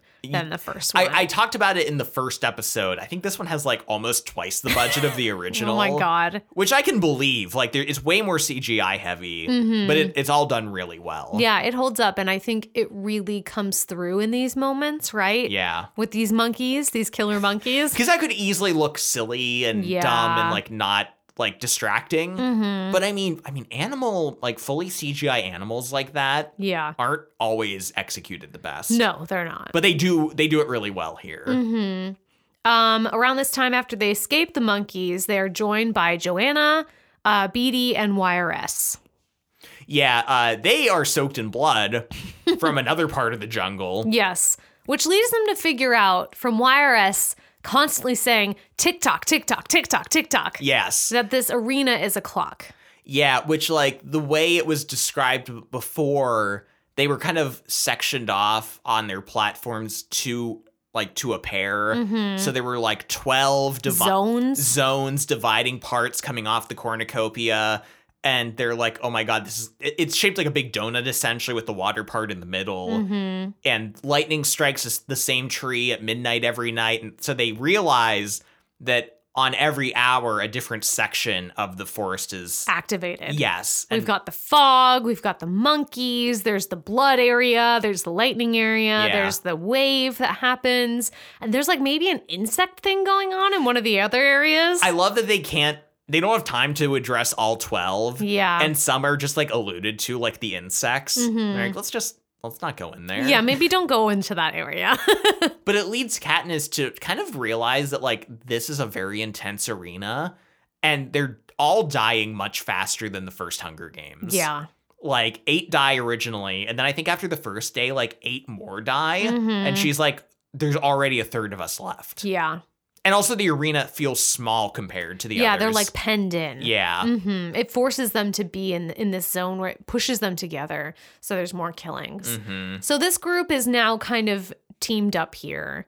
Um Oh, and then we have the Jabberjays, right? Yeah, it's- we get a scene where they're in the cornucopia area. oh yeah. And this is kind of one of the only times that we see Plutarch in the control room fucking with them, Yeah. where he has the cornucopia spin hmm to disorient them, and they don't know how that affects the clock or anything. Yeah. Uh, that's a whole action scene because they also get attacked Oh, and Wyrus is killed. and Wyrus is killed. I just, I, I think this book and movie are interesting compared to the first one because in the first, Katniss was on her own. Yes. A large majority of the time Mhm. when she wasn't with PETA. So it was either like the two of them or just her, right? Yeah. Or with Rue. or Rue. That's yeah, Rue too. But like Rue too. Uh, but in this one, it's this large group of them that have joined forces Yeah. against the careers, hmm and I love the different dynamics. I love how just angry Joanna is the whole time. Yeah. How Finnick is kind of like she can never really trust him, even though she has a lot of reasons to. hmm BT is like she describes him as like a teacher half the time, like he's older and like always explaining things to them. Yeah. Wyrus is kind of crazy. hmm I just love this dynamic between all of them. It's really interesting to get to meet and get to know these characters because, like you were saying in the first book and movie, we knew all these other characters would die, right? Yes. And now we're expecting the same thing, but we don't know, right? We're Mhm. like, well, maybe they won't die. Like, we don't know what's going to happen. yeah, that's the funny thing is like she keeps thinking about we're gonna have to kill each other at some Yeah, point. And yeah. I don't know if I can keep hanging out with them knowing that we're gonna have to do that. Yeah, so the whole time Katniss is wanting to leave. Yes. She doesn't want to stay teamed up with them.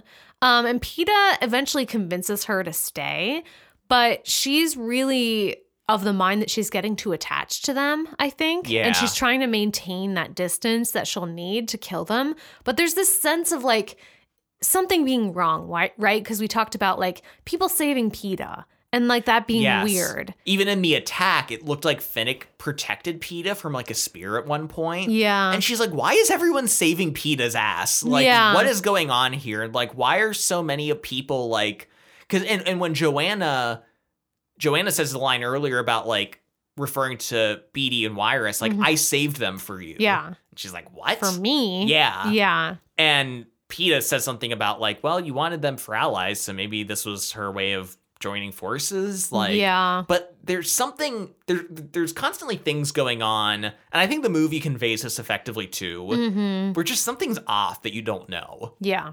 we get the jabberjay scene Mm-hmm. where we find out one of the zones is full of jabberjays which are these birds created by the capital that can mimic human speech Yeah. and all of them are mimicking the anguished cries of loved ones Mm-hmm. Katniss hears Prim screaming in the woods, runs after her. Finnick follows her, and Finnick ends up hearing someone called Annie. Mhm. And then they try to come back when they realize it's just Jabberdays. And they realize there's like a force field up or like a wall up that keeps them in the Jabberjay Yeah. zone. So they just have to keep hearing it. This scene is also really upsetting between Katniss and PETA. Ugh. Because PETA is trying to be with her. He wants to just like protect her and he can't Yeah. reach her. She can't hear him. He can't touch her. yeah It's so upsetting. and she just has to like crumple into a fetal position yeah. and get through the hour essentially. hmm I like this because we find out later who Annie is to Finnick. Yeah. She was another victor from District 4 hmm that he kind of formed a relationship with. And I love this because Finnick is kind of seen by the Capitol as kind of this playboy, Yeah. this kind of handsome, suave kind of guy who like has all this all these relationships. Mhm. And he gave he he gave a really sweet message during his interview to like his his gal. Yeah. And of course, everyone thinks like, oh, he's talking to a capital woman. Every woman thinks it's like to her, that kind of Mhm. thing. But Katniss realizes like that message was to Annie. Yeah. And it's this woman who was really mentally scarred from her Hunger Games. Mhm. She's the woman that Mags volunteered for. Yes, yeah, who, yeah, Mags volunteered for. And so Finnick clearly has some kind of deep personal relationship with her. Mhm. And she means a lot to him. Yeah. Uh, we get a moment here in the movie with Joanna where Joanna is kind of like talking to Katniss about this and the whole Annie thing. And then she has this line where she starts screaming at President Snow just in the arena. And she's like, You can't keep putting everyone in here. And I'm like, Has this happened before?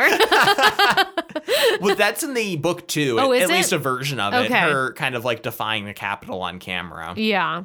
Uh, yeah. So the Jabberjay attack. Now they're all on the beach. There's I think three other victors besides their group that are still Mhm. out there. They're mostly careers, Yeah.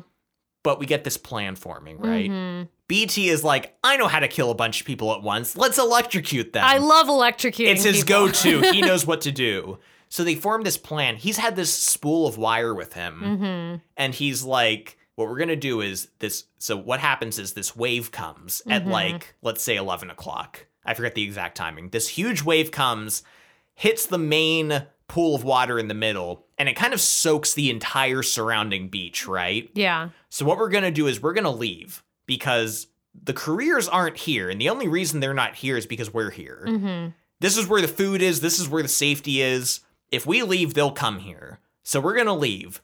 At 11 o'clock, the water's gonna flood this area. We're gonna connect this wire to that tree that gets struck by lightning at noon, lead it to the water, and that current is going to electrify not just the water, but the surrounding beach. Yeah. So hopefully, all the careers are lured into this area by our absence, and then at midnight, They'll get they're, electrocuted. they'll get electrocuted and we'll kill them all. so they all kind of agree to this plan, even though I love in the book they're like none of us understand it because we didn't learn like electricity in school.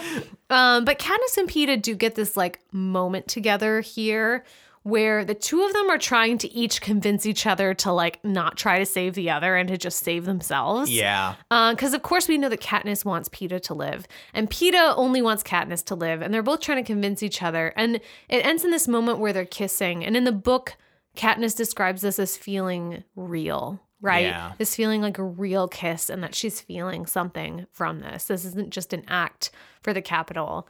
So there's a lot of conflicting feelings leading into this final act here. Yeah, PETA gives her the locket that was his token, which she just thought was a necklace, but it's actually a locket of photos of her family and Mhm. Gail. And she's like, oh my God, PETA, stop being like the perfect human being. You're killing me. but she's still determined. And she's like, okay, if we actually killed these careers at midnight, Yeah. we're off. Like, we have it's just to, you and me. let's separate. Mhm. And he kind of agrees to that. yeah. So more time is spent around the preparation in the book, but essentially in, in the film, it gets a little more to the chase. They climb the hill, going up to the tree that gets struck b- at midnight. BT like is doing his whole wire thing around the Mhm. tree, and then they have to separate here because BT is like, I have to stay here. I need people to protect me. It's a, it's kind of a deal. He's like, you promised me if I did this, you'd protect me till midnight. Yeah. And they're like, okay, but people have to take the wire down. hmm So Katniss and Joanna agree to go down with the wire, even though that means she's going to be separated from PETA. Yeah, which she doesn't initially want to do. And PETA doesn't want to do it either, but they kind of both are roped into this situation. As Katniss and PETA, or Katniss and Joanna are bringing the wire down, suddenly Joanna kind of like hits her over the head. Well, first the wire The is wire, cut, the wire gets cut. so by they know that someone's out there. the careers kind of like intercepted the wire between them and cut it. yeah, Joanna suddenly strikes uh, Katniss on the head with the spool of wire. Mhm. And the next thing Katniss knows is like Joanna's like digging into her arm with a knife. Yeah. And she thinks like she's killing me. Like, what is she doing? But then she says, stay down and don't say anything. And, then, runs off. and then she takes off and the careers go after her. And she's like, what the fuck is happening? Mhm. And then she's suddenly worried about PETA. Like, are they getting attacked? So she she sees Finnick go past, but she hides. Mhm. She doesn't know who to trust anymore. yeah. PETA's gone, and she finds BT on the ground unconscious with the wire attached to even, knife? A knife.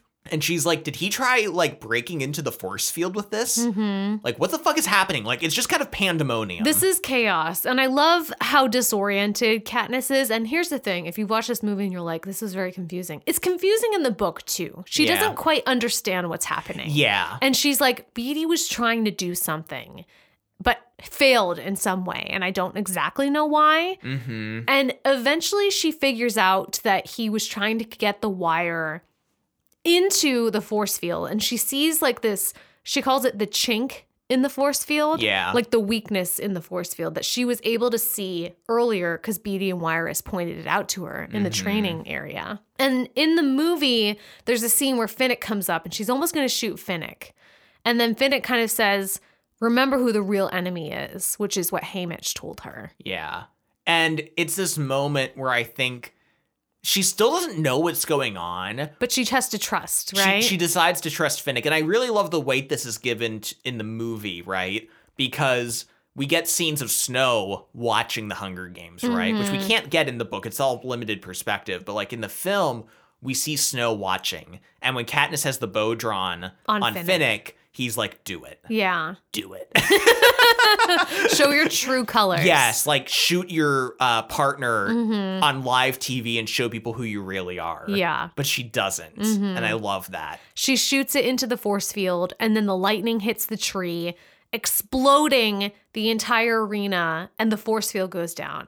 Katniss and Finnick and everyone else in the vicinity are kind of like blown like out of the area.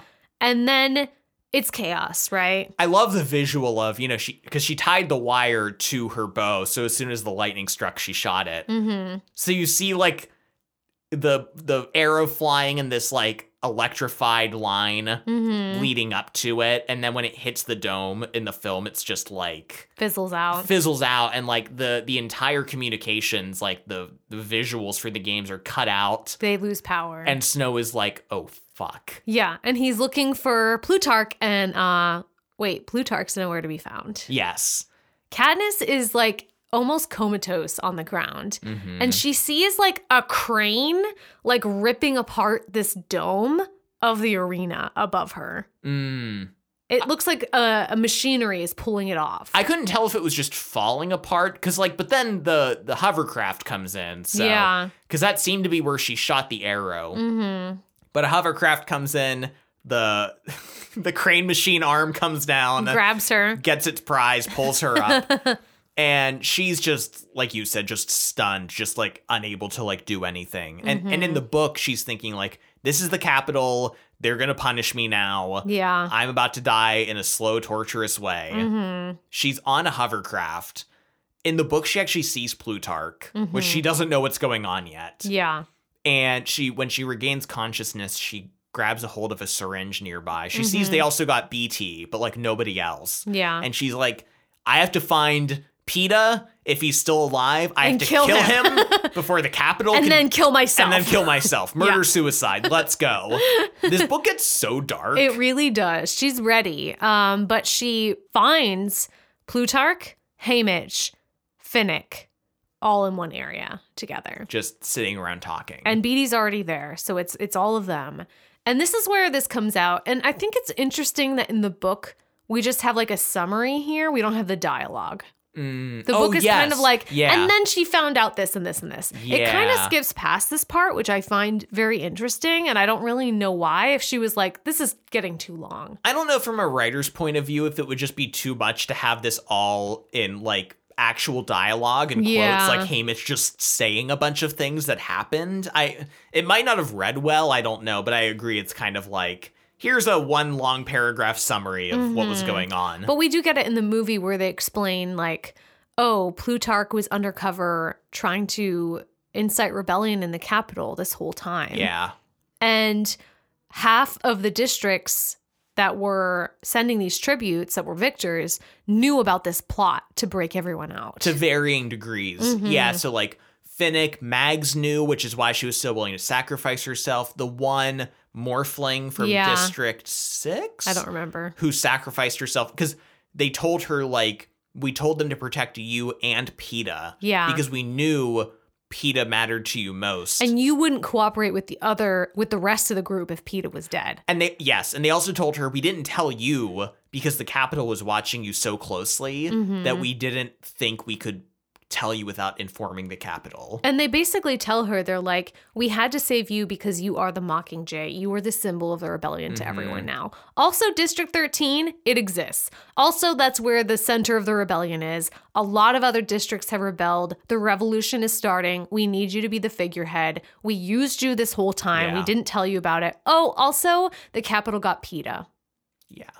I love the mixed emotions of this because Mhm. like a lot of them survived, right? Which Yeah. is not what you were expecting given this is a Hunger Games, right? Yeah. But like Katniss was used. Yeah. And even though their explanation seems justified Mhm. of like we didn't think we could get the message to you, Yeah. it still feels like she was Kind of half-assed. Yeah, like kind of like she was betrayed and Yeah. is like very upset about it. And then of course they let PETA get captured. Mhm. So like it's a very mixed feeling at the end, which I think is interesting. And Katniss feels betrayed, Yes. specifically by Haymitch. And I love that she calls Haymitch out on this. In the movie, she says, You son of a bitch. And I love this. yeah. In, in the book, um, they talk about her specifically like raking her nails across his face yeah. and just being like, You lied to me, you Ye- motherfucker. in in the movie I love she's like saying you lied to me you're a liar and she they Yeah. like shoot a drug into her and she's like passing out but she's like still saying like you lied to me you're a liar yeah. as she's like going unconscious hmm yeah like And she's angrier, I think, more than anything that they didn't save PETA. mhm. even not that they used her but that peta was not saved well and two I love too in the book you get like an internal thought from Katniss about how PETA in her mind would be a great leader for the rebellion yeah And I think she even speculates, she wonders if that's why people are saving him. yeah Because like he the crowd does love him Mhm. and he is good at like giving speeches and he's pure of heart and saying the right thing. And in Mhm. her mind, she's like, he would be a great leader for the rebellion. Yeah. So I love that they chose Katniss instead. Not even like necessarily because she's the right choice, but just because that's who became the symbol yeah, she just happened to become the Mockingjay symbol. And they're Mhm. like, you're it. Like, we didn't even like decide this. Yeah. Everyone else did. yeah And even if PETA would have been better, we had to prioritize you over him. Mhm. Uh, And I just find that really interesting. yeah then we get a final scene of gail showing up to katniss Mhm. and telling her that i got your family out but there is no district 12 anymore They firebombed it after the events of the Hunger Games. yeah So yeah. And then we get this amazing shot of Katniss's face, Jennifer Lawrence's face. Her again, this is her dealing with so many Yes. emotions, processing it right before our eyes, but you see the devastation and the hurt turning to anger and rage and then turning into this like steely determination like I'm going to fucking get you. Yeah. And I love it. I do too. And then it goes into the the fire on the Mockingjay. Yeah, I don't know. I how- like it, okay?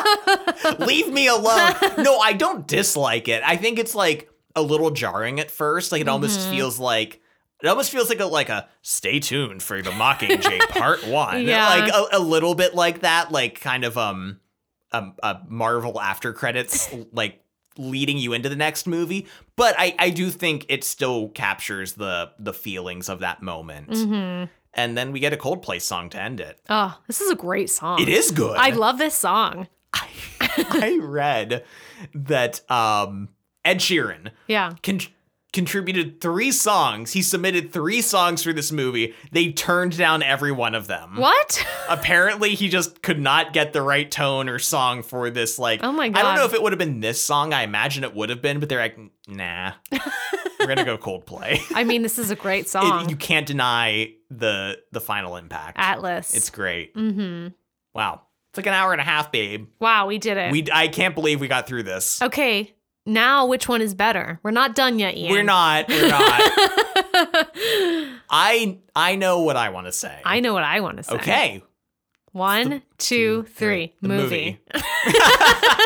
All right, this is tight though. It's so tough. Yeah. It, it's one of those things where I feel bad saying the movie because the movie is so faithful to the book. I know. Where like the dialogue, the plotting, the Mhm. general, the the general plot and pacing and just like It's everything. very faithful. It's very faithful. It's just one of those things where I think like the performances It's truly the performances. do so much to elevate the material, specifically Jennifer Lawrence, as we've said 10 times. Yeah. But, like, I mean, Woody Harrelson, Josh Hutchinson. Josh Hutcherson, the side characters, Caesar, like, Mhm. every performance just does so well and just gives so much life to the characters. yeah. And it also gives a little bit more context in terms of breaking out of that limited perspective of Katniss. I do like Yes. the snow and Plutarch scenes. Mhm. I also like it the way it trimmed down some of the plot, Yes. specifically before the Hunger Games begins or are announced, where They're just in the district. it's yeah. winter, things are bad, It's snowing. it's snowing. Like the writing is still so good that you're like still invested the whole time. oh yeah. But it does also feel like stuff that when the movie's going and glosses over a lot of it, you don't miss it. Mhm. Yeah, I I, I- I don't. I mean, we've said before, these movies are just perfectly cast. You Mhm. know, we've got Finnick, we've got Joanna, Beatty, yeah, you know, Caesar, Hamish, Effie, everybody is just doing the best in their role. Yes. And they they play off each other so well. The chemistry is Mhm. amazing.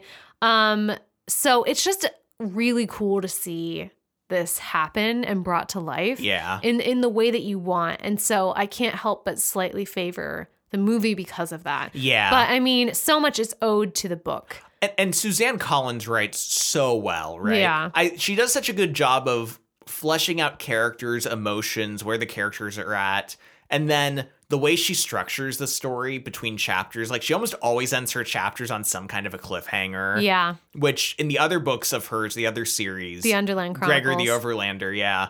Uh, she also does that. Like she's just Yeah. really good at that and Mhm. keeping you reading and like so invested. Yeah. Even when the stuff that's going on like isn't that interesting, Mm-hmm. she just writes so well. Yeah. Um, which is why I still feel guilty saying the movie, but I mean, uh, the movie is kind of the best of everything, right? Yeah. And I just really loved getting to read this book again, getting to watch this movie Yeah. again, talk about it. I mean, these themes of resistance and, you know, this authoritarian political system and Mhm. trying to stand up for what's right and also like this idea of the media and Yeah. like this public image and everything. The tactics of government trying to distract people from the real problem. yeah, pit each other against each other, pit, pit them against each other.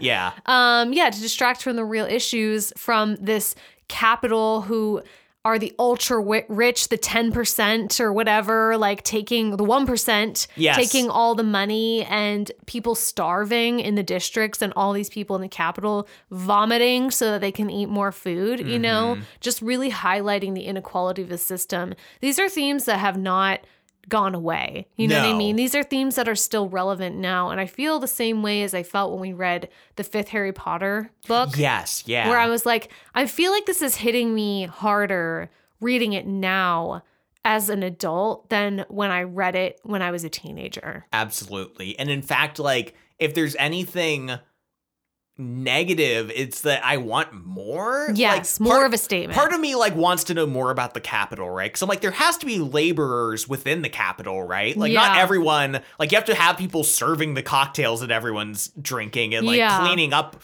all the barf from these parties, right? Like, there has to be a working class within the capital, right? Yeah. And like we've talked in the past about the peacekeepers and like, do they come from the districts that they like enforce, or do they come from the capital? And if they come, How from does the that work? capital like how, do, how are they recruited like there's more i want to know but Mm-hmm. i also understand that it would probably just weigh down the story Yeah. to include too much exposition but like it's a really interesting setup yeah. and suzanne collins has just done such a great job of like expanding that world in Mhm. this book yeah. and kind of furthering the civil unrest and leading us into the next book, which is a full on rebellion. Yeah. And there is no Hunger Games in the next book Yeah. other than the Hunger Games of existing. The Hunger Games that we all face every yes, day. day to day. Um, so yeah, slightly movie, but the book is awesome. Let's do a lightning round. Let's do lightning. so the first thing I want to mention for lightning round, and I don't remember if we talked about this this in the first episode or not, but Katniss has specifically said in the book that she doesn't want to have kids. Yes. And she talks about why in different parts of the first book and the second book, because she doesn't want to have kids that will have to be entered into the Hunger Games. She doesn't want to put that on children, and she doesn't want to put do that to herself Yeah. to have to deal with her kids having to be entered, potentially watching them die. And then there's something else that she kind of thinks about in the second book, where she talks about how a lot of the victors' kids end up in the arena. Oh, yeah. And she's like, it couldn't have just been pure odds. Like, I think the Capitol rigged it so their kids would go into the, the arena because it's better TV to Yes. have these victors, to have their kids go into the arena and be killed. And so, Mm-hmm. this is sort of like strengthening her resolve to not want to have kids. But this is part of her feeling trapped by the Capitol because she feels like she has to marry PETA. They're going to want her to have kids and then they're going to take those kids away from her and put them in the arena. And it's just this like, cycle of being trapped, right? Yeah, yeah, I yeah. That detail was like really interesting. Mm-hmm. Um, on to, so there's a scene where they are kind of going over the various um tributes for this Hunger Games, Mhm. and they get to Mags, who is like 70, Yeah. and Hamish mentions how Mags is really close to Finnick, and Finnick Mm-hmm. will probably protect her. And Katniss makes this kind of like comment about, I mean, she's like 70. How- Who like how could Finnick think she's gonna like survive like 10 seconds in the arena? He's not going to protect her when it comes down to it. Yeah. And Haymitch, like, suddenly is like, well, Katniss, I hope when she goes that it's quick because she's actually a very sweet lady. like, you're just like, oh, God. Kind of making Katniss feel bad. Like a shit. it's great. It's such a, like, it's funny, but like a- awful, but so good. I also think it strengthens her resolve later for when she actually wants to team. Like, it yes. reminds her of her humanity, too, Mhm. right? Yeah. Um, but it's like we both cracked up so hard when because like Hamish of all people to I suddenly know. like bring it back down and be like, I actually have like this really strong emotional connection to this person. uh, so I want to mention a couple things that are a little connected. Uh, in the books, each victor is supposed to have a talent. And yes. Katniss's talent, because she has no talents except shooting with arrows, yeah. um, is apparently fashion design, and Cinna is just making it up for her. He's just helping her with it. But a little bit connected to that, I did want to point out a couple of Katniss's outfits in the movie that I really liked. Already talked about some of her looks um, when she's at the ball and when she's being interviewed by Caesar. But um, there's this really great scene when she's in the forest with Gail right at the beginning, and she's wearing this like chunky scarf that's Yes. also kind of like sweater, like shawl looking. Love it. I read that was kind of a nod. I don't know if there was a deleted scene or not, but it was a nod to her trying to design clothing. Mm-hmm. Oh, interesting. Because they're like, it is very distinctive and was supposed to Yeah. kind of like uh, allude to that. I really liked it. It's very much like in the winter, a really like functional and also stylish piece of clothing. And then the scene where she and PETA are reaped um, when they know they're going to be chosen for the quarter quell. Katniss is wearing like this gray jumpsuit with these like heavy boots and this kind of like um, brown belt kind of in between. and it's sleeveless. It's sleeveless. It's very like um, Russian dissenter in the middle of communism being sent to like be a political prisoner in Siberia for like trying to like oppose the regime. Like it- Yeah. it's giving that vibe so strong. I love it so much. good, good, good and accurate description. uh, I have a couple things that are also like loosely tied Yeah. together. So uh, we didn't talk about Avoxes at all, and actually Mm-hmm. the movies kind of ignored this almost completely, but. In the first book, uh, there's an Avox girl who Katniss kind of knew, and this is someone who's had their tongue removed Yes. by the capital, and then are now they're a slave. they're a slave essentially. And in the book, a peacekeeper from her district was Mhm. actually turned into an Avox and like assigned to her, kind of as a thing to like emotionally disrupt her, I think. Yeah. Because it was someone that she did kind of know personally. So that was Mhm. really fucked up. But there's a line in the book that was kind of funny where she's showing up to uh, her her floor of the training center and she's told like oh you'll have the same avox as last year and she's like oh good like it'll be nice to have like another friend Yeah. with me and i'm like she can't speak She's not your friend, Katniss. she's not your friend like she can't even like she might hate you like you don't know anything about her like let's not jump to conclusions and about label- your friends. about your friends. um, then there's another line that is disconnected from that, but like really cracked me up. Where at one point in the book, her and Joanna are really at odds, and Mm-hmm. Katniss like I forget if she's kind of like holding a knife, Yeah. or something in a kind of semi-threatening manner. But Joanna looks at it and she says, "Go ahead, try it. I don't care if you are knocked up. I'll rip your throat out." I, just her using the term knocked up and Yeah. saying she'll rip her throat out. Like, I laughed so hard, like out loud reading that part. It was great. Oh, I also remember a line of Katniss being reminded by Finnick that she's pregnant. And she's like, oh, yeah, I'm pregnant. Maybe I should throw up or something. I'm supposed to be pregnant. Yeah, people like, fin- yeah, people keep mentioning it to her. And Yeah. she's like, what are you talking about? And the- oh, oh, yeah. yeah. oh, my belly. Uh, Uh, that's it for lightning round. That's it for this episode. Yeah. Thank you so much for What a ride. listening. Oh God, uh, I'm so happy that we're doing this series. I can't Yeah. wait to do the next two. yeah. Uh, if you want to, God, what what do you want to do? If you want to leave us a review uh, on Apple Podcasts or Spotify, it's extremely helpful. Mhm. If you want to become a patron, that is even more helpful. We Yeah. have great content for you every month. We're releasing new bonus episodes this upcoming month for November, or I guess the current month.